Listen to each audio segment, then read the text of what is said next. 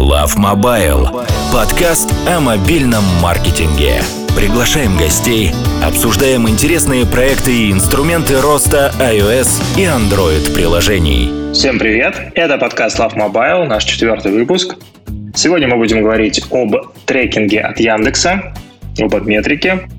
С нами сегодня Леонид Боголюбов, главный редактор Abtractor. Леонид, привет! Привет всем! Также с нами сегодня Антон Лобачев, проект-менеджер агентства Booster. Антон, привет. Привет, привет. Меня зовут Олег Семенов, я отвечаю в Бустере за маркетинг. А в гостях у нас сегодня Екатерина Шабанова из Отметрики. Екатерина, привет, рада тебя слышать. Да, привет всем.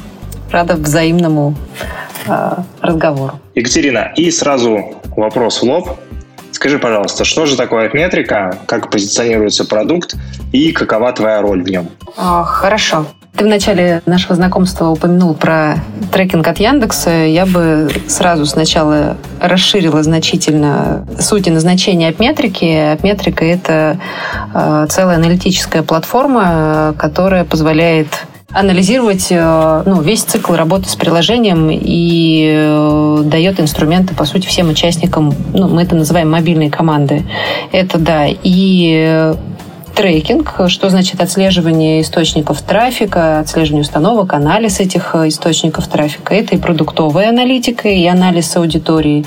Плюс важный кусочек – это анализ стабильности приложения и у нас еще есть сервис э, для отправки push-сообщений, который востребован э, ну, маркетинговой частью команды приложения.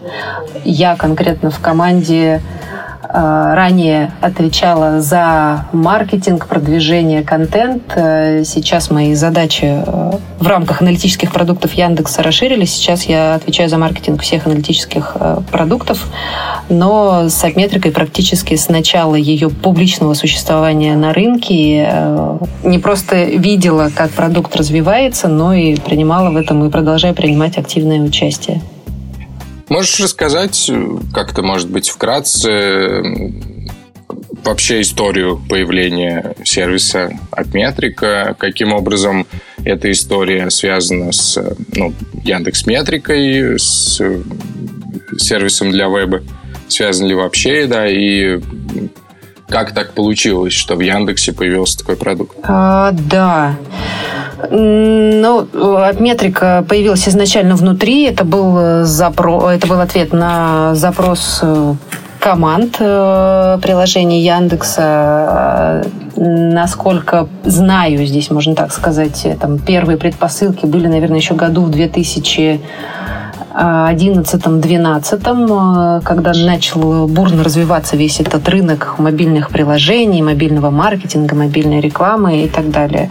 И был запрос на то, чтобы, да, у нас был э, инструмент, который бы позволял хотя бы в минимальном виде вообще ну, понимать, сколько приложений установлено. Плюс тогда уже был запрос на то, чтобы контролировать их стабильность и понимать, вообще работают они или нет.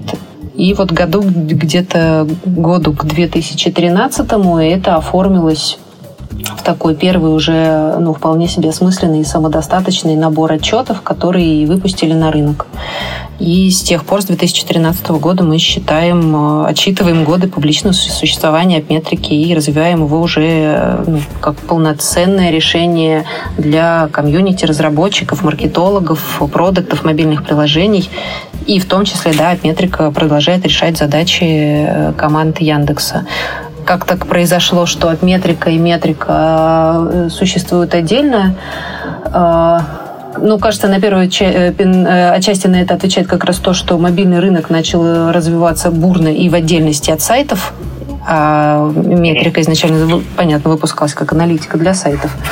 Хотя сейчас это тоже уже ну, большой инструмент, не только про это. А с другой стороны, Метрику отчасти делали люди, которые делали метрику, разработчики, которые э, писали базы данных, которые готовили первые отчеты метрики. Они как раз и помогали создавать апметрику в начале ее пути. А большая сейчас команда в апметрике? Смотря с чем сравнивать, сейчас это порядка 25 э, участников, человек, единомышленников. А если вернуться вот на шаг назад, то есть у вас какая-то, не знаю, миссия, мото, вот в одно предложение выраженное там смысл существования вообще от метрики? Вот что, что вы хотите сказать своим сервисам миру, разработчикам, маркетологам, не знаю, продуктам? Есть такое как-то ясно выраженное послание?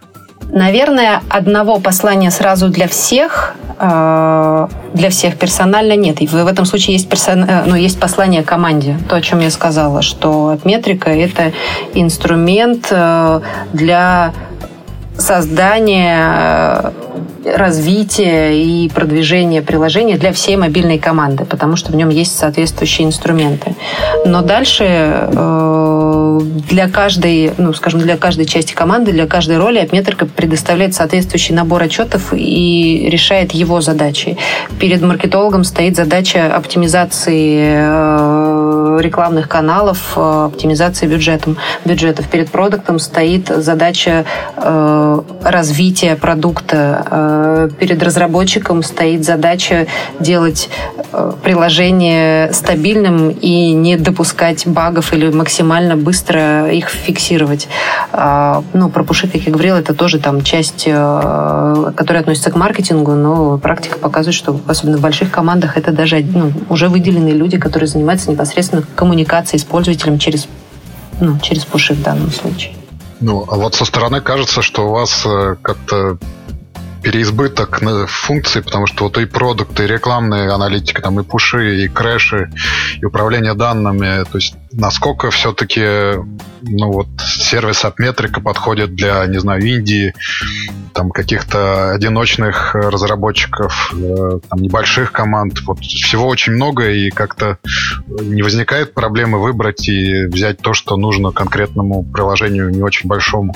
А, нет, наш опыт показывает, что не возникает, и более того, метрика как раз и помогает, э, ну, скажем, скажем, прямо с начала пути приложения э, ну, начать отслеживать его там, эффективность, вообще, что с ним происходит. Я бы сказала, что в веб-метрике есть часть, которая как раз предназначена для пользователей на этапе формирования продукта, я имею в виду приложения, и есть часть, которая уже предназначена ну, опытным э, там, продуктом и аналитиком, и которая уже про приложение с большими аудиториями и с большим объемом данных.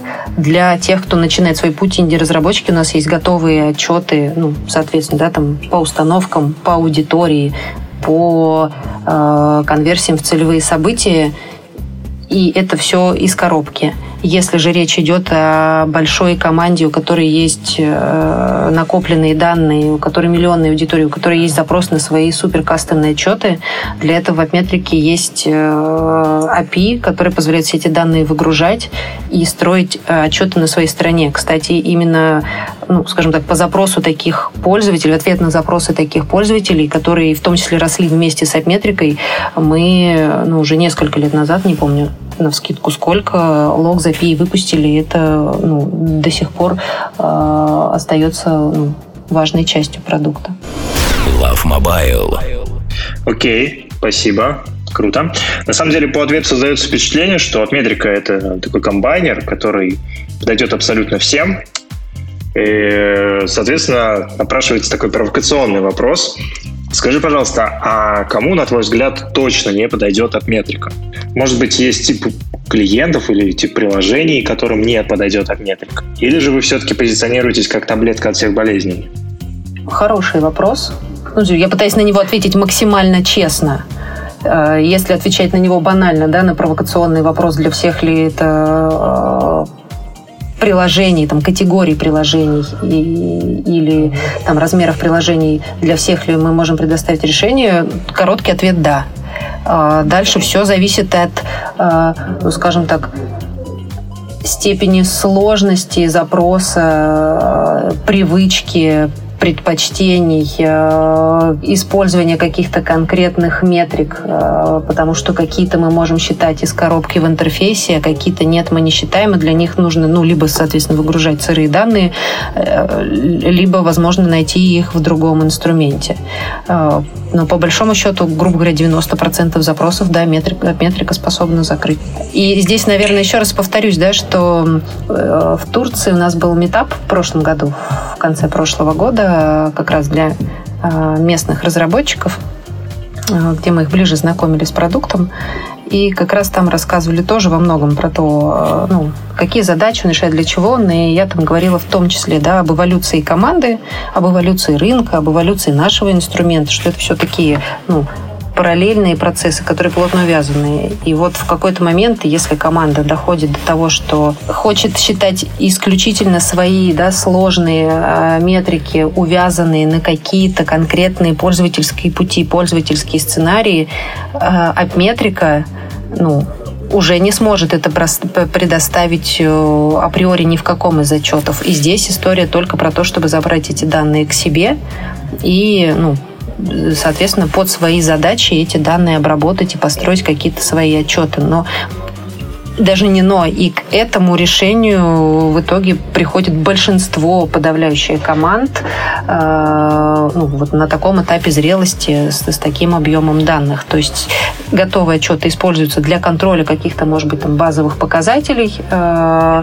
но все, что им нужно для того, чтобы тюнить, да, там какие-то микрошаги пользователя, происходит уже на своей стороне. Там уже пересекаются данные из приложения, может быть, данные э, по сайту, если это еще и там бизнес в офлайне, это e-com, очевидно, там и данные из CRM подключаются, и здесь ну, невозможно это склеить в интерфейсе готовом э, ну, инструмента, заточенного под анализ мобильных приложений. И ну, это, это не есть недостаток, это объективная реальность. Угу. Да, окей, понятно.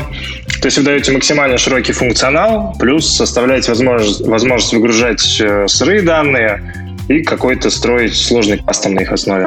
Да, все так. Я хотел в продолжение темы задать довольно банальный вопрос, который часто вообще обсуждают коллеги в нашей среде. А, как вы выбираете, ну, условно, как вы там, готовите бэклог тех новых фич, э, нового функционала, который будет э, попадать в релиз, на основе чего, каких данных, э, откуда их собираете, ваши коллеги из других подразделений Яндекса, из крупных проектов Яндекса мобильных э, как-то могут серьезно влиять на это или какие-то другие моменты. То есть вот на самом деле интересно, как это строится, особенно в той ситуации, когда явно у вас, ну, как бы сервис все равно вырос из потребности внутренней компании изначально. Ну да, мы здесь тоже э, живем в каком-то балансе.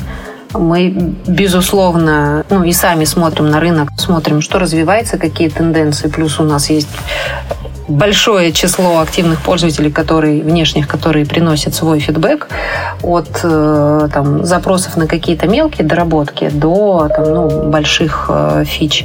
И есть, конечно, э, ну, внутренний фидбэк от то, что да, ты упомянул, от внутренних больших команд Яндекса, то, что они предлагают включить или там, им нужно для их задач. И мы все это взвешиваем, взвешиваем э, с точки зрения того, а что это даст, если это внутренний запрос, что это даст внешним пользователям, даже не что даст, а какой части внешних пользователей это тоже даст какой-то там профит.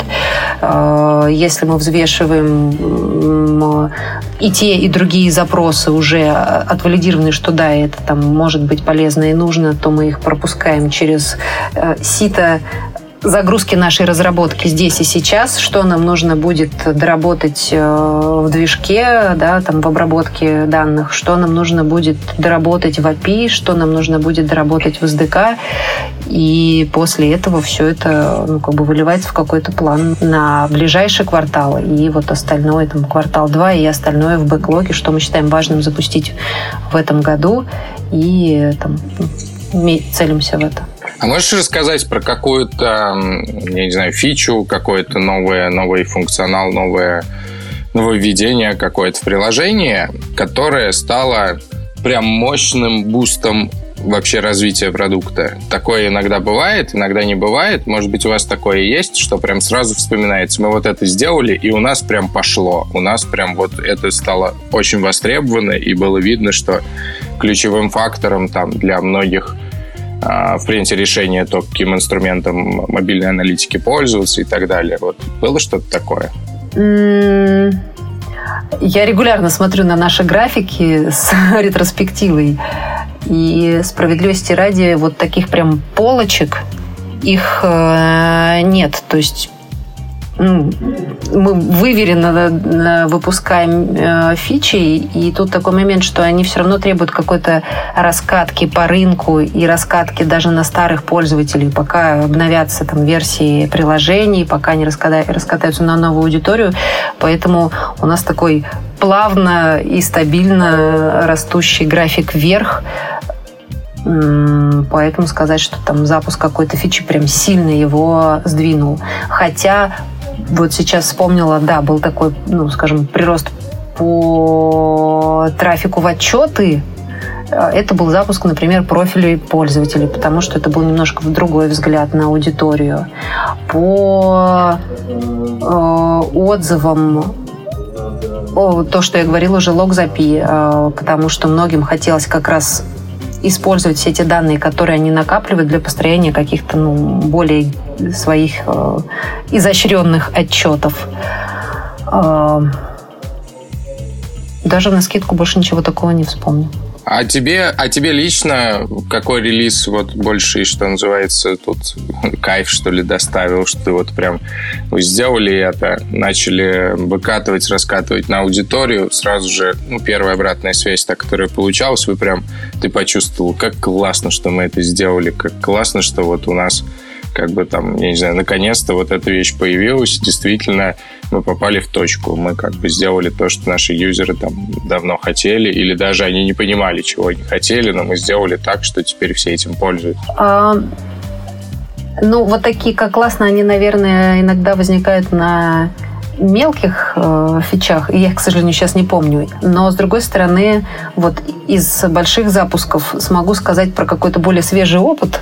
Э, был запуск ревенью отчетов. Это та фича, которую у нас давно просили. А, и просили в том числе игровые разработчики, и мы ее выпустили. Ей очень многие обрадовались и сказали, что здорово, мы ее ждали. И тут же к нам посыпалась еще волна фич-реквестов на ревенью, а, что еще они хотят считать, и мы это понимаем, и работаем сейчас над этим а, для того, чтобы они стали еще счастливее. А вот вторая, второй запуск, который вот опять же, с теплотой вспоминаю, не потому, что он важнее других, наверное, потому что просто самый свежий в памяти, это как раз э, запуск э, отчетов по крышам. Э, мы их долгое-долгое время не обновляли, так как ну, в приоритете, в бэклоге их часто побеждали другие задачи от маркетологов, от продуктов. И вот мы запустили новые крыши, получили на них отзыв и из внутренних команд, и от внешних пользователей. И ну, мы просто придумали еще несколько разных механик э, вовлечения, которые как раз разработчикам на, игров... Э, на конференциях предлагали. И вот как раз через это было интересно получать фидбэк именно этой аудитории, потому что чаще мы с маркетологами с продуктами общаемся, с аналитиками э, ну, в общей массе, а тут именно вот с, э, непосредственно с теми, кто пишет код, да, с э, тем, а, а что они вообще хотят видеть, какие отчеты. Вот. Это просто было интересно, это свежий опыт э, на фоне там, ну, последних с 13 -го года я вру, с 15-го в метрике, ну, почти за 5 лет. Вот так. Love Mobile. Екатерина, ты вначале сказала, что вы также занимаетесь и внутренними проектами Яндекса. А можешь ли ты сказать, как примерно, в каком соотношении ваше время делится между внутренними заказчиками и внешними клиентами? О, так, на вскидку не поделюсь, э, тем более, что есть вещи, которые приходят в нашу внутреннюю команду аналитиков, что-то помочь, например, а, проанализировать. Есть вещи, которые приходят в продукта. Окей, Екатерина, давай так. Вот, скажем, Яндекс Еда, Яндекс Такси используют отметрику? Э, да. Ну, а можно я спрошу, используют они только отметрику или еще какие-то сервисы? Нет, наверняка используют еще какие-то сервисы, потому что есть команды, которые используют полностью весь стек и трекинг, и продуктовую, ну или там другими словами, аудиторную аналитику и пуши. Есть те, кто использует продуктовую пуши, но используют внешние трекинги по ну, как бы понятным причинам, про которые вы наверняка спросите в какой-то из моментов э, нашего разговора, и это ни для кого не секрет. Ну, то есть остается еще какой-то слой, э, не знаю, отчетности данных, э, которые вот ваши внутренние проекты потребляют из других источников. Ну, мы говорим конкретно про трекинг Фейсбука ну, команды и внутренние, и внешние, э, которым, для которых Facebook и Instagram являются ну, одним из важных источников трафика, единственным или одним из важных, весомых. Э, хочется получать э, ну, как бы все, все данные, иметь возможность э, максимально простого запуска компаний. Поэтому, да, для этих задач ставят еще другие трекеры и их используют, собирают статистику. Ну, раз уж зашла речь про это, давай попробуем как-то... Я, если честно, может быть, прям вот настолько подробно не искал где-то, ну, какой-то явно еще раз обозначить этот момент э, с вашей позиции, да, почему как бы это нельзя сделать или можно сделать, или почему это не делается и так далее. На мой взгляд, вот, ну, типа, весь рынок этого ждет, от метрика, там, ведущий сервис – все его используют во многом, на мой взгляд, вот как я вижу рынок, э, как я общаюсь с коллегами, уже такой некий стандарт де-факто. В любом случае все ставят метрику и ее используют так или иначе, но вот этого звена не хватает, чтобы закрыть как бы все потребности. В чем там дела с Фейсбуком-то? А, трекинг э, рекламной сети любой предполагает интеграцию с этой рекламной сетью и взаимный обмен данными. А, соответственно, для того, чтобы у нас был поддержан трекинг Фейсбука, то на это должны изъявить желание не только Обметрика, но и Facebook. Мы регулярно э, ведем переговоры с Фейсбуком, э, и пока, все еще пока, они не готовы открыть вновь свою программу э, маркетинг measurement программ, по-моему, она называется, в которой у них, собственно, и участвуют э, партнеры, которые, которых они официально с которыми они официально поддержали интеграцию и, соответственно, которые позволяют э, отслеживать фейсбучные компании. Э, мы продолжаем искать варианты решения, и мы знаем, насколько это востребованная задача, и не оставляем попытки. Ну, то есть это больше бюрократическая, что ли, проблема, чем политическая даже, да? Я не берусь судить здесь, э, не являются ли синонимами или антонимами бюрократическая и политическая задача. Но то есть это вполне ну, честный, но не очень содержательный ответ, да, что Facebook отвечает, что их программа закрыта. Мы лишь можем им предлагать, продолжать предлагать ее открыть. Э, они могут э, на это либо согласиться, либо продолжать придерживаться ну, текущего принятого решения. Я здесь вот. точно не могу рассуждать, э, ну, там, какие еще могут быть причины на стороне Фейсбука. Мы до начала разговора говорили, я как раз прогнозировал, что на самом деле Facebook закрыл свою программу подключения от сторонних э, аналитических сервисов. Я оказался прав, ура. Ну да, кстати, это было ну, буквально ну, примерно в то же время, когда мы как раз только начали выходить на рынок. И то ли за несколько месяцев до этого, то ли примерно чуть-чуть. Да, и, именно так. А Facebook как-то объясняет свою позицию? Ну, а, ответ, что программа сейчас закрыта, но если мы ее откроем, мы обязательно вас уведомим. Love Mobile если вернуться на более высокий уровень, 20 разработчиков, это примерно там 10 миллионов рублей в месяц, то есть 120 миллионов рублей в год, и вы делаете бесплатный сервис как бы для всех, он ничего не стоит. Кажется, что это какая-то вот такая игрушка для Яндекса, которую он может себе позволить, но если вас выделить в отдельный продукт, то он станет может быть убыточным. Как вам живется под крылом Яндекса? Насколько вы стремитесь там обособиться, выделиться в отдельный продукт, э, там как бы как вот у вас вза- взаимоотношения с родительской компанией, такой как Яндекс, идут, и как в будущем они могут предполагаются развиваться? Ну, под крылом Яндекса живется хорошо. Есть, очевидно, свои плюсы и есть свои нюансы. А метрика вот на том этапе прям вот возникновения, становления, она во многом была скорее стартапом внутри Яндекса, таким прям стартапом-стартапом. Это была и своя аудитория, потому что это ну, был новый развивающийся рынок, и, ну, и остается да, своя команда, которая э, в этом разбирается, которая заточена конкретно под эти задачи. Сейчас это уже на самом деле является ну, полноценным отдельным продуктом. Если говорить о продукте, если вопрос о том, что это там, что отдельный юнит или что-то еще, не, не уверена, что как бы, перед нами стоит эта проблема. Сейчас мы обладаем ну, уже огромной компетенцией, э, решаем задачи тысяч разработчиков, и при этом мы опираемся, с одной стороны, на стабильную, проверенную инфраструктуру Яндекса, с другой стороны, опираемся на свой опыт и на опыт команд приложение Яндекса, за которым мы можем прийти либо с, с каким-то вопросом, если мы хотим что-то запустить, либо мы от них получаем фидбэк.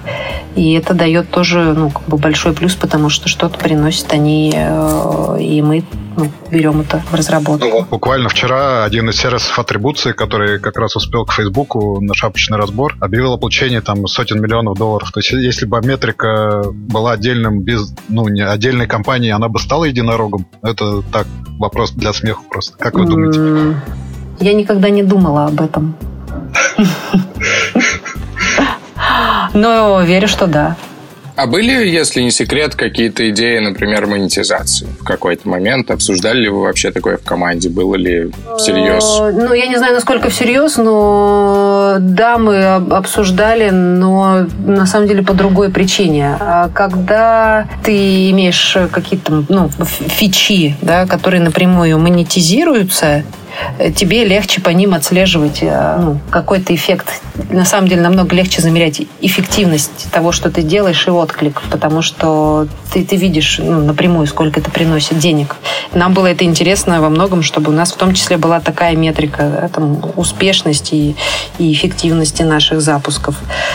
С другой стороны, иногда возникает вопрос, особенно у западных пользователей, а такие у нас тоже есть, ну, западные, европейские, про то, что вы бесплатный сервис, и особенно там намного легче э, ну, и принято да, вести переговоры про платные сервисы, не бесплатные. И это специфика, мне кажется, ну, для любого бесплатного сервиса. Поэтому, да, такое могло быть.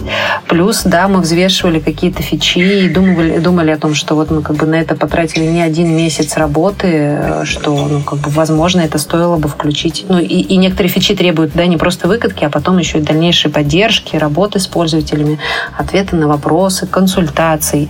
И думали о том, да, может быть, их сделать платными, но я бы сказала, что это скорее такие э, ну, разговоры ну, несерьезные и ну, гипотеза. Да, и вряд ли бы математика все равно сошлась, если бы мы попытались да, там, прийти к тому, чтобы полностью там, перейти на монетизацию. Это, кстати, хороший инсайт делать функции платными, чтобы понять, насколько они востребованы пользователями и вообще смотреть, э, насколько Ну вот работают. из всех наших гипотез и запросов этот был самый, я бы сказала, ну, самый оправданный, потому что это дает ну, напрямую сразу ну, понимание э, и оцифровку того, что ты делаешь.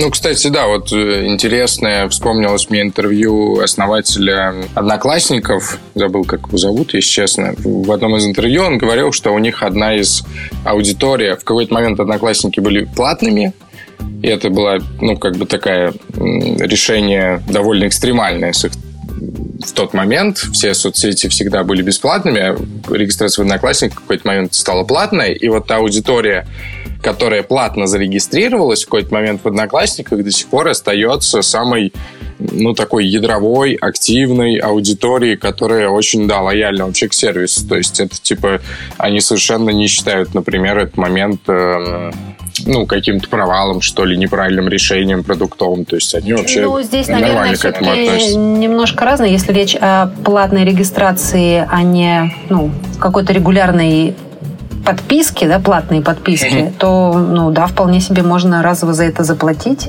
И если ты когда-то это, когда ты за это заплатил, это означает, означает, что ты в этом изначально был максимально заинтересован. И сейчас, если они пользуются этим бесплатно, то это немножко другая кухня, нежели ты какую-то фичу делаешь платной, по подписке, либо по объему каких-то данных или по объему пользователей, потому что в этом случае тебе, как пользователю такого сервиса, ну, каждый месяц становится немножко или немножко больно, э, если вдруг mm-hmm. ты там выходишь на большие объемы этих самых данных или аудитории. Ну, мне как раз вот, да, просто интересно здесь было то, что они, ну, условно, там лучше пользуются, чем те, кто пользуется бесплатно, да я как-то на это внимание обратил, что интересно. Можешь, э, если э, немножко мы затронули тему Запада, какие у вас позиции на Западе? Как-то охарактеризовать это, как-то рассказать, ну и в сравнении, да, наверное, с позициями в России. Вообще, в принципе, ну, какая-то, не знаю, доля там разработчиков приложений, вот какие-то такие данные есть, на что вы оперируете, чем вы оперируете, когда про это рассказываете? Ну, мы оперируем э, разными срезами данных. Мы смотрим и на покрытие приложений, и на покрытие разработчиков, и на покрытие устройств, на которых стоят приложения с апметрикой. Дело в том, что просто через покрытие устройств легче всего отслеживать охват. И здесь мы ну, в России говорим, ну, что у нас почти стопроцентное покрытие. А, почему так э, сложно с разработчиками?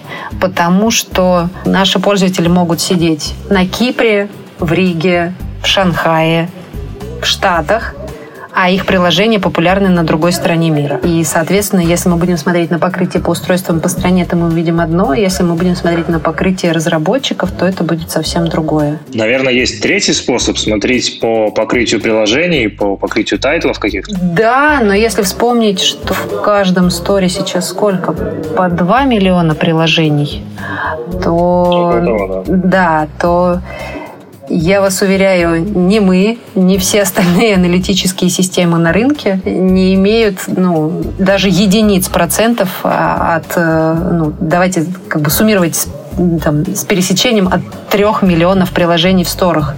Потому что здесь мы немножко отойдем э, там, от метрики и от любых других систем аналитик. Просто сами по себе приложения, которые живут в сторах, ну, нормально живут какие-то топы. А все остальное очень быстро рождается и очень быстро умирает и очень быстро обновляется. Поэтому мы, да, примерялись к этому подходу тоже и пробовать мериться, да, там, долями э, в сторах, в тот или в региональных, но это довольно ну, как бы быстро изменяющиеся списки. И, э, ну, во-первых, трудно, трудозатратно это каждый раз да, отслеживать, а во-вторых, это не дает каких-то да, там, инсайтов к тому, чтобы э, ну, предпринимать активные действия. Поэтому вот для такого какого-то э, оценки покрытия мы смотрим на устройство, Плюс, да, смотрим, конечно, ну, на какие-то там топы приложений в категориях в России, в СНГ, в Европе не смотрим пока и, или не будем смотреть, тут вообще не присудить на Штаты, но при этом метрика есть в каждой стране мира, без шуток. То есть вот это мы проверяли. Очевидно, где-то где значительно меньше, где-то значительно больше. А вот у вас нету проблем с э, зарубежными разработчиками, которые опасаются, не знаю, сервисов из России, которые будут продавать какие-нибудь данные в последних веяниях? Вот вы нормально с ними общаетесь? Насколько хорошо там воспринимают такой бесплатный сервис из России, как от Метрика? А, ну, мы с ними общаемся нормально. Это то, что я могу со своей стороны утверждать. А со стороны разработчиков, а, ну, скажем так, не российских или там не российских корней, конечно, такие опасения возникают, как к любому да, российскому сервису, продукту, компании и бизнесу они могут возникнуть, потому что здесь, э, ну, как бы мы говорим не про продукт в вакууме, а это, конечно, воспринимается с, ну, с каким-то контекстом. И да, работаем с ними. У нас для этого есть и формальные, да, там возможности их убеждать, я имею в виду там соблюдение GDPR. Э, недавно у нас была пройдена ISO-сертификация, которые ну, важны как раз да, для западных европейских разработчиков. Э, но при этом, если они изначально ну, этого боятся и наши э, ну, аргументы их не убеждают, то ну, здесь все остается, конечно, на стороне такого разработчика принять решение. со своей стороны мы чисты. Вот. Ну да, такое, конечно, есть. Это интересный опыт. Мы изначально, когда запускали обметрику, э, ну, работали с разработчиками на разных рынках, и да, конечно, с этим столкнулись. Просто ну, с годами как-то к этому привыкли. Но и справедливости ради еще, что должна сказать, все-таки, опять же, в среде мобильных разработчиков и в среде, ну, мобильного маркетинга, там, где это сразу был мобильный бизнес, да, не какой-то там традиционный с многолетней историей, э, таких, ну, страхов, э, ну, либо меньше, либо с этими командами проще найти сразу общий язык ну, и какие-то там, рациональные обсудить э, стороны продукта или их опасений, нежели опираться просто на какие-то исторически сложившиеся там, восприятия страны и продуктов из, из этой страны. Да, мы тоже замечали, что mobile-only команды, они как-то больше open-minded, что ли, у них меньше стереотипов. да, да, пожалуй, я согласен, что это хорошая характеристика. Это, кстати, не, не только на Западе, в целом это наблюдаю. Действительно, они более открытые, более динамичные, и ну, просто нет всего того исторического наследия, которое могло бы на них, что ли, соффектить, потому что они просто-напросто более молодые. Вот как внезапно. Love Mobile я хотел спросить, мне прям абсолютно искренне интересно, какие у вас вообще цели как вы их формулируете, как вы их ставите. И если, опять же, не секрет, то можешь ли поделиться, например, вот текущими целями и задачами, которые вообще, в принципе, вот вы поставили там на ближайший квартал, например, или на тот горизонт, который у вас принят для планирования? А, вот буквально перед интервью у нас был очередной синк, а, ну, по планам на ближайший квартал и на остальной год. То есть мы практикуем внутри продуктовой команды такие регулярные заходы, чтобы убедиться, что мы все еще придерживаемся придерживаемся какой-то ранее спланированной линии, либо мы ее корректируем. Но правда в том, что в Яндексе не принято делиться ну, теми планами, которые еще не, не выпущены в прод. И я считаю это справедливо. Я скажу так, что в первом квартале сейчас посчитаю. А, раз, два, три. Мы планируем три запуска и еще громадье у нас остается на оставшуюся часть 2020 года. У нас есть э, часть еще доработок э, по крышам. Наверное, ну, про это можно сказать. Это то, что мы вот прям э, активно и доделали в конце этого года. Вот как раз в начале этого года планируем релизить. Ну, то есть часть по крышам — это один из этих релизов. Вот, про остальные ну, пока не буду говорить. Хотела бы, но не буду. Okay. Екатерина, расскажи, пожалуйста, а откуда возникла идея добавить мониторинг крышей? Э, это была гипотеза, это был какой-то запрос? И какова доля пользования именно этого функционала. Да, как я упоминала в, в самом начале нашего разговора, когда Эпметрика только зарождалась как продукт, это был один из, там, из нескольких э, изначальных внутренних запросов от команд Яндекса. Тогда еще не было да, всей этой, скажем так, инфраструктуры разных ролей, но, очевидно, там были разработчики, которые писали код, ну и плюс были маркетологи, поэтому эти два запроса, они изначально присутствовали на отслеживание там, установок, чтобы хотя бы понимать там, усилия по дистрибуции приложения, они как-то оправдываются или нет, и был запрос на мониторинг крышей и ошибок. И эти отчеты ну, практически в самом начале метрики в каком-то виде и появились. А после этого рынок, э, опять же, как уже упоминала, активно развивался и в сторону рекламного трекинга, потом наступила волна там, а, продуктовой аналитики. И мы в ответ на эти запросы тоже много внимания уделяли именно этим модулям от метрики.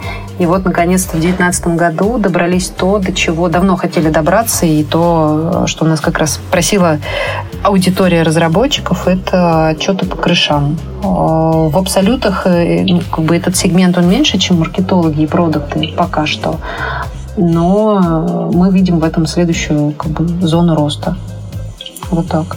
Окей. Если дальше идти по списку функций, то вот э, пуш-компании тоже вызывают вопросы, потому что, казалось бы, такой более маркетинговый инструмент. И как появилась идея э, включить такой функционал в аналитический продукт? Такой нетипичный модуль. Э, ну, скажем э, так, я не, не вспомню точный инсайт э, продукта, Но э, для этого были все предпосылки. Одна из сильных сторон метрики, благодаря тому, что здесь ну, все задачи, все отчеты все данные решаются, она в том, что мы получаем полную картину, ну, том, что пользователь делает в приложении, как он это делает, и полную картину получает ну, команда этого самого приложения. И эти данные можно вот ну, не, не где-то по частям собирать и потом вгружать их в пуш-сервис, а получается здесь и сейчас собрать вот этот ну, важный, нужный, интересный сегмент. И этот сегмент, вот, он уже у тебя под рукой, и тебе дальше ничего, ну, как было логичным решением, что тебе дальше ничего не нужно больше, чтобы там с ним поработать. Ты уже знаешь, какие тебя интересуют источники трафика, хочешь ли ты поработать с органикой, либо ты хочешь там допушить какой-то э, другой э, сегмент, ты хочешь поработать с теми, кто у тебя конвертировался там, в заказы, покупки, э, или наоборот, ты хочешь поработать с теми, кто у тебя использует какую-то фичу и, и допредложить им что-то еще все эти сегменты и без пушей метрика уже ну, позволяла и на тот момент, и, очевидно, позволяет сейчас строить. И оставалось только дать э, разработчикам, маркетологам возможность это сделать. И в том числе этот запрос был и внутри Яндекса э, от наших команд. Ну и рынком он тоже оправдался, и поэтому в итоге в Апметрике появился сервис э, для отправки пушей. Угу. Да, окей, с точки зрения нарезки сегментов это уже довольно логично выглядит.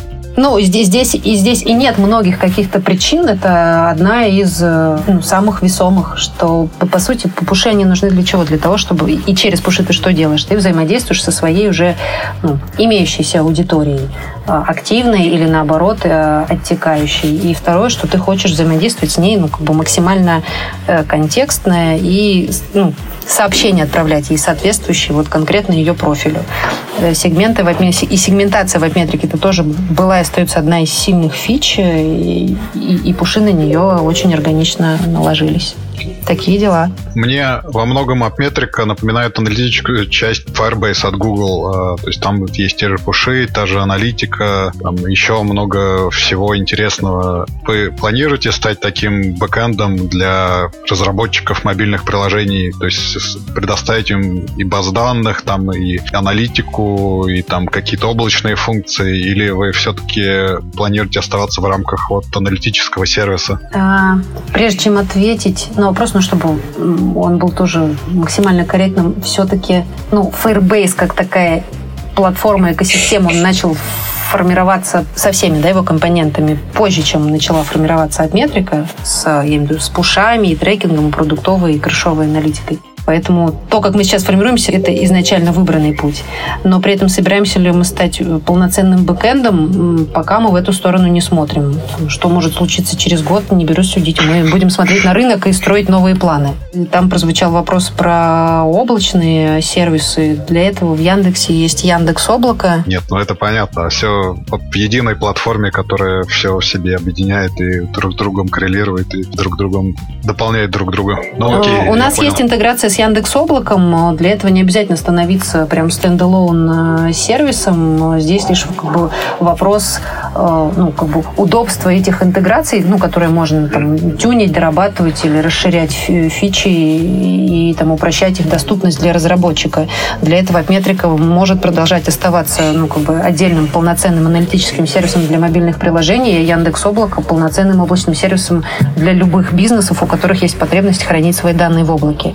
И в том сегменте, где это востребовано, ну, для мобильных разработчиков предоставлять какой-то там, назовем это, бандл. Э, вот так. Love Mobile. Раз уж мы заговорили про конкуренцию отчасти, вообще как вы смотрите на конкурентов? Хорошо. Ну как, я, я имею в виду с точки зрения э, того, Бывает такое иногда в продуктовых командах. Может быть, это не совсем правильно. У меня вот, например, ну, периодически такое возникает, что мы видим конкурента, он что-то сделал, мы только вчера это обсуждали. Ну, мы обсуждали, да, а он уже сделал, например. Вот. И мы чувствуем себя там в ситуации отстающего, хочется быстрее как бы догнать и перегнать. Начинается вот такая вот нервотрепка, немножко мимо каких-то заявленных планов, мимо каких-то заявленных задач, просто потому что кажется, что мы что-то там упускаем. Бывает такое иногда ощущение? Ощущения в команде или нет? Ощущения иногда возникают, ну, как, как мне кажется, вообще в любом бизнесе, когда ты видишь, что конкурент запустил что-то интересное, чего у тебя уже нет, но это остается на уровне, я бы сказала, такой первой эмоциональной реакции, и не вспомню такого, чтобы это в итоге вылилось в какое-то такое ну, невзвешенное решение, которое бы там прошло, пошло в противовес тому, что делает разработку уже на протяжении нескольких недель, и мы резко все бросили и пошли делать то, что делает конкурент. А, как правило, если мы ну, как бы изначально видели какую-то фичу очень важную, важную и ее еще нет, и мы ее там не делаем конкретно там, в эти спринты, а, это все равно значит, что где-то она ну, в планах на следующую разработку уже стоит. И мы себя и успокаиваем тем, что да, мы про это знаем, мы тоже сделаем, но сейчас у нас другой приоритет.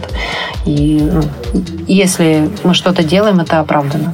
Поэтому, слава богу, здесь таких каких-то ну, невзвешенных решений мы не принимаем, чтобы это не фрустрировало ни команду, ни наших пользователей, которые ждут, например, другую фичу. Вот так. А вы где с этим сталкивались? Нет, ну я, мы сталкивались иногда и в наших продуктах в том числе, что да, бывают какие-то какие-то вещи, которые, ну просто условно говоря, мы их уже обсуждали, мы каким-то образом их включили в общий там план работ, но они действительно от, а, от, ну, немножко отодвигаются, что ли, подальше, потому что вот, ну, там, не знаю, надо быстрее закончить то, что уже сейчас начали и так далее. То есть немножко в такой, как бы, э, когда грязнешь рутине, э, новые вещи иногда не так просто запустить одно на другое, на третье. Вот э, накладывается, и когда продукт уже чуть более сложный, чем совсем как бы MVP, уже начинаются какие-то такие связанности, что чтобы сделать одно, надо сделать другое, а там логично было бы еще вот это, вот это, так-то, так-то подготовиться, у тебя целый тут здоровый план получается, чтобы запустить, казалось бы, ну, в принципе, довольно там простую, понятную вещь. На следующий день приходишь, а конкурент ее запустил. Немножко... Немножко становится обидно, но... В, Немножко, же... да, да, да, становится обидно. Особенно, например, становится обидно то, что ты, ну, как бы уже довольно давно об этом думал, и, типа, проблем с тем, чтобы придумать все это у тебя нет, а проблем с тем, чтобы запустить, вот э, кажется, что Бывает. Но это, мне кажется, это у всех такое. Я, может быть, просто иногда более там как-то эмоционально, что ли, отношусь к тому, что там э, мы делаем и что получается делать в итоге, особенно смотря там в том числе. Нет, ну есть, конечно, такое. Я повторюсь, да, что это такая первая эмоциональная да. реакция, она, конечно, есть, но вот в том, что ты рассказал, есть и ответ на вопрос, угу. что даже да, если и хочется вот все бросить и завтрашнего дня пилить вот это, потому что ты понимаешь, что это тоже важно, то прежде чем это запилить, нужно подготовить спецификацию, э, расписать это на все части разработки, э, ну, подвинуть что-то, что, что-то важное, что они делают сейчас, и распланировать, как они это будут делать. И в этот момент это немножко уже как бы позволяет э, успокоиться и понять, э, хорошо, можно вот ну, как бы в параллели взвесить еще раз бэклог, и может быть, если оно вдруг не в первой очереди, подвинуть это выше, либо нет, но все-таки то, чем ты занимаешься сейчас и делаешь сейчас, если это делаешь, значит, это важно, и это нужно доделать. Ну да. здесь, здесь мы, понятно, сходимся во всем. А можешь рассказать про работу, ну, про людей, кто работает над продуктом, и про то, ну, например, внутри инфраструктуры всего Яндекса. Я э, знаю, что довольно распространенная практика да, миграции людей в разных, из разных э, внутренних продуктов внутри Яндекса. По разным там причинам люди как бы переходят из продукта в продукт внутри, в том числе.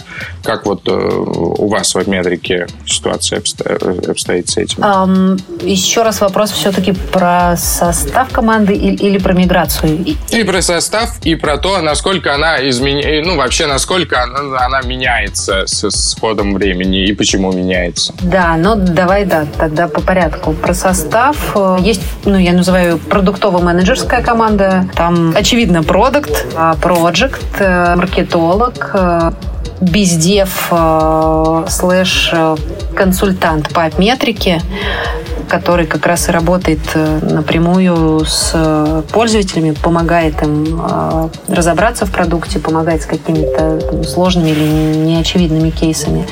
Здесь еще, ну, скажем так, на, на клиентской стороне саппорт, а со стороны разработки у нас четыре команды. Это движок, те, кто работают непосредственно с базами данных и всю логику обработки данных э, пишут.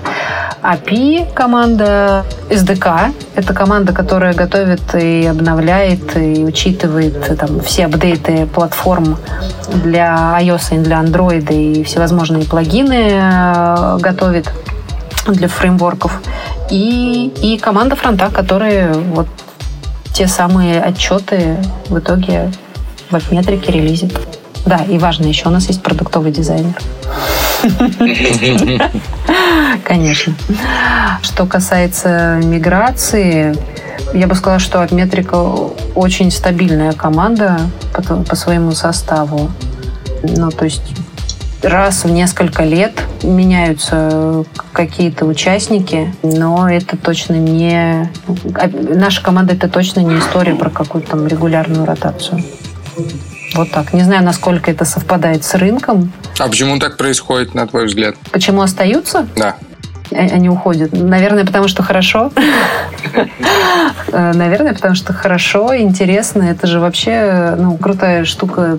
Рынок, технологии, бизнесы, они постоянно постоянно изменяются, постоянно возникают какие-нибудь новые решения, и ты все время вот в этом потоке чего-то нового, все время в потоке каких-то вызовов. И это с точки зрения и, ну, скажем так, ну, развития там, продуктовых команд и продуктовых запросов, э, так и с точки зрения разработки, да, там, как, как иначе оптимизировать эти там, все растущие потоки данных, чтобы обрабатывать их быстрее, чтобы еще больше отчетов строить, чтобы еще больше сегментов делать. Э, вот у нашего движка и API каждый день нетривиальные задачи.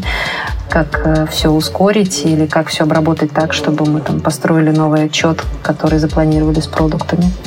Ну да, да, учитывая даже так скажем, очень ограниченный небольшой опыт работы э, с э, объемами данных, скажем так, да, я думаю, задачи, которые решают команда в это такие хорошие вызовы для хороших профессионалов. Да, я, кстати, хотела еще сказать ну, вот, на, насчет еще почему. Еще, наверное, потому что вот как раз плюс относительно небольшой команды, такого изначально, что мы там формировались как стартап, и очень тесные связи, и это действительно команда во многом единомышленников как бы это там пафосно или банально не звучало. это тоже узы дружбы, а У вас есть внутри там, я не знаю, скрам, agile, какие-то вот эти модные слова, что, что внутри происходит, каким э, каноном? Э, я знаю от проектов того, что у нас есть и скрам, и agile. А, более того, в маркетинге мы тоже э, ну, попытаемся сделать процессы максимально управляемыми и прозрачными, и тоже пытаемся жить спринтами, и задачи формировать на те, которые делаем сейчас, те, которые откладываем в бэклог. Регулярно синкаемся, проверяем, идем ли мы по плану. Единственное, что вот, наверное, там ежедневных стендапов у нас нет. А чем все-таки занимается продуктовый дизайнер? Потому что ну, SDK, отчеты, в чем его функциональность? Боже, на самом деле это одна из самых э, сложных и дискуссионных задач, которую продуктовому дизайнеру приходится решать. Ну, тандем а, продукта и продуктового дизайнера. Потому что на входе ты как дизайнер получаешь задачу, что вот нам нужно а, вот эти вот метрики показать, да, или вот мы хотим э, вот новый сегмент встроить в отчеты, а дальше начинается свистопляска с тем, чтобы продумать э, реальный пользовательский сценарий внутри интерфейса, э, понять, как новая метрика отразится на разных фильтрах, как она там появится в группировках, как она будет жить в разных отчетах. Это я говорю, если мы там выкатываем какой-то кусочек в уже имеющиеся, уже имеющиеся отчеты. А если это новый отчет, отчет так это вообще поле для кипучей деятельности мы когда готовили крыши, а, ну, мне кажется, три подхода к дизайну пережили, э, потому что ты в итоге делаешь... Э, что, что такое, да, отчет в интерфейсе? Это, по сути, какая-то вот там наша интерпретация ожиданий, э, ну, пользователя аналитического инструмента. И вот в случае с кэшами, тоже почему я их вспоминала, было очень интересно. Мы интерпретировали как-то для себя запросы от э, пользователей, э, добавили к ним какие-то, какое-то свое видение, что мы считаем еще, может быть, нужно, интересно или полезно. Это подготовил дизайнер. Мы пошли собирать фидбэк с э, разработчиков, и там появляется куча каких-то, с одной стороны, ну, неожиданных сценариев, и ответ, например, на те сценарии, которые мы заложили, что а вот это мне, например, не нужно, а вот это я не понимаю, почему оно вот здесь. И дизайнер именно это должен э, ну, понять, э, суметь, я это называю, снять показания с пользователя и помочь это вот интерпретировать в какие-то понятные, удобно э, управляемые отчеты и еще увязать это вот в целую канву ну, как бы того, что у нас в инструменте есть, чтобы то, как ты привык пользоваться апметрикой, оставалось консистентным в новых фичах. Вот. Надеюсь, удалось ответить на вопрос. Да, вполне, более чем. А вот у вас написано, что вы обрабатываете там 74 миллиарда событий в день, и там сколько-то много триллионов событий в год. Это все используется инфраструктура Яндекса, вот облачное хранилище, или у вас какие-то дополнительные настройки, там, я не знаю, что-то э, вы делаете с, вот, со своим бэкэндом? А, так, Насчет 2 триллиона там не в год точно, а, по-моему, в месяц. Ну, потому что там, месяц, да. правда, огромный объем ну, данных. И, причем, и, это, и это статистика даже не, не, не на январь. То есть она сейчас еще немножко больше. А насчет того, да, это все, ну, очевидно, внутри Яндекса, в дата-центрах Яндекса. Что-то ли мы делаем с бэкэндом? Да, ежедневно. И, и ClickHouse выпускает свои обновления от метрика ну, тут, тут тоже очевидно живет э, на базе данных э, ClickHouse. Плюс э, наши разработчики движка регулярно оптимизируют загрузку и обработку данных и там, их пересечение для того, чтобы вся эта сегментация в метрике быстро, не просто, но еще и быстро работала. К сожалению, здесь вам не расскажу каких-то там технических деталей, просто Я потому что не, не являюсь разработчиком. Но то, что наш проект каждый день ходит в, в команду движка и с ним обсуждает дальнейшие обновления, это факт. Это я могу подтвердить. Love Mobile. Окей, давай вопрос несколько из иной сферы, более близкой тебе, по крайней мере, до недавних пор. Давай поговорим о маркетинге. Интересно вообще, как э, продукт такого рода продвигается, э, чем ваша маркетинговая команда занимается, на каких инструментах, возможно, она сосредоточена. Э, расскажи, пожалуйста. Да, готова поделиться. Ну, для для системы мобильной аналитики работают примерно те же инструменты, что и для многих B2B сервисов, а мы э, по своей сути B2B сервис. И э, на входе мы работаем со значительно ну, меньшей аудиторией, чем, э, чем, чем там, в категории B2C. И это значит, что до этой аудитории мы можем и должны дотягиваться ну, руками, общаться с ней, э, консультировать, объяснять, обучать, собирать с другой стороны запросы для того, чтобы понимать вообще, что, что, что, ну, что востребовано конкретно там этими специалистами. Поэтому и то, с чего мы начинали э, при запуске обметрики э, публичном, это всевозможные профильные мероприятия, на которых мы знакомились и общались э, с э, маркетологами, с разработчиками, с э, теми, кто работать с приложениями, рассказывали им об метрике, они, соответственно, с ней знакомились, первое время сомневались, потом со временем полюбили и ну, как бы собирали тогда с них какой-то там первый фидбэк, а потом уже там работали на мероприятиях для того, чтобы общаться с ними и там, ну, развивать продукт. А, очевидно, большой второй, не по порядку просто там по разговору кусок – это контент и обучение, это кейсы, это, ну, это очное обучение команд, э, не, не просто да, там, каким-то фичам, а ну, вот здесь мы говорили о Саше, да, там, о нашем бездеве, о, о консалтинге, о том, чтобы э, можно было помочь команде приехать и рассказать о том, в каких случаях какие отчеты смотреть, а вообще, какие сценарии можно исследовать, если у тебя мобильное приложение. Особенно это актуально востребовано для бизнесов, где мобильное приложение ну, э, либо появилась недавно, либо это там ну, не единственный э, канал, не, не единственный продукт. Да, даже у нас еще не так давно Александр Сибриков проводил обучение наших бездевов, так что да, подтверждаю. Но тогда ты как бы воочию наблюдал, э, каким образом, да, мы с пользователями э, работаем и в чем эта работа заключается. А, а еще остается, как ни странно, история с перформансом, которую мы тоже, ну, и тестировали и продолжаем практиковать. Особенно она работает там на, на новых или дальних рынках, куда сложно дотянуться людьми. И, и да, э, реклама для B2B сервисов, она тоже работает.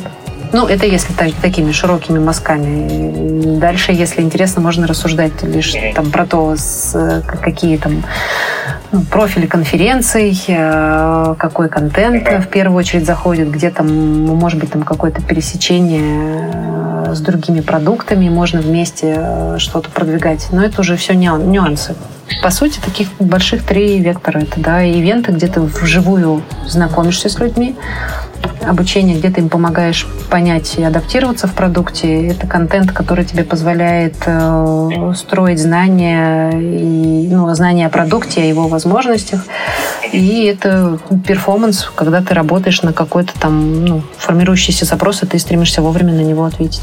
Ну, то есть ничего экстремального, такой довольно стандартный пул маркетинговых инструментов. Ну, а я здесь не знаю, удивлю или нет, он это стандартный пул маркетинг, который работает из года в год и продолжит работать еще долгое время. А там дальше вопрос лишь ну, как бы а, верной и контекстной коммуникации и, креатив, ну, и креатива, потому что конечно, сейчас ну, очень много разных форматов, и ты стремишься быть заметным, будь то ивент, а, будь то обучающий ролик, будь то рекламный баннер – или будь то какая-то сувенирка, или какой-то спецпроект э, с какими-то профильными э, площадками новостными. То есть э, могут быть одни и те же инструменты. Вопрос, что именно ты можешь рассказать интересного, оригинального, ну, рассказать, показать, объяснить. И в этом как раз ну, дьявол кроется в деталях, что здесь как раз и важно делать это осмысленно, со вкусом и в соответствии с тем, что действительно пользователям может быть интересно и нужно. Подписываюсь под каждым словом. Здорово по-моему, не к ночи упомянутый Firebase ровно так же, когда они еще не были за Гуглом, не были куплены Гуглом. В 2011-2012 году у них как раз главный маркетинг был, они ездили по конференциям и там бухали, по-моему, с разработчиками и так продвигали вот первую версию Firebase, которая еще не была нам известна внутри Гугла. Mm-hmm. Ну вот эту часть я не достала, но черт побери, мы практически все э, не пьем. И это вот это, да, важ, важный инструмент продвижения, который тоже все еще работает и, и продолжит тоже работать. Э, но мы другим берем.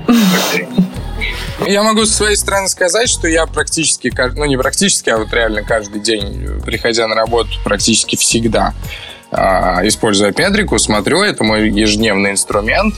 Он э, действительно очень хороший э, во многих отношениях. Я его очень люблю, чисто так эмоционально, что ли, даже внутренне э, в сравнении с многими другими моими ежедневными инструментами, которые приходится использовать. Поэтому большое спасибо вам, вашей команде, всем ребятам передавайте привет. Вы делаете, на мой взгляд, действительно очень большое важное дело вообще для всей индустрии и для всего рынка. А, классно, что есть такой сервис, и что вы продолжаете много в это вкладывать и развивать его каждый день. Ребята, спасибо вам большое. Это то, что я вот прям сейчас унесу туда, к нам, в наши аквариумы. И это, ну, правда, искренне очень радостно слышать, и это продолжает нас убеждать, что мы делаем ну, классное дело, и продукт позволяет мотивировать себя делать его дальше. Поэтому спасибо вам. Друзья, всем спасибо. С нами была Екатерина Шабанова, главная по маркетингу аналитических сервисов Яндекса. Катя, спасибо тебе большое, что пришла и поделилась внутренней кухней. Получился очень интересный разговор. Спасибо вам большое, что пригласили и пришли с интересными вопросами. На них было тоже интересно отвечать. Спасибо за разговор. Спасибо. Да, всем счастливо. Все, спасибо еще раз, да. До свидания. Пока-пока. Вам удачи, э, новых фич, новых пользователей и роста вашему продукту. Спасибо. Пока. Love Mobile. Подкаст о мобильном маркетинге. Приглашаем гостей, обсуждаем интересные проекты и инструменты роста iOS и Android приложений.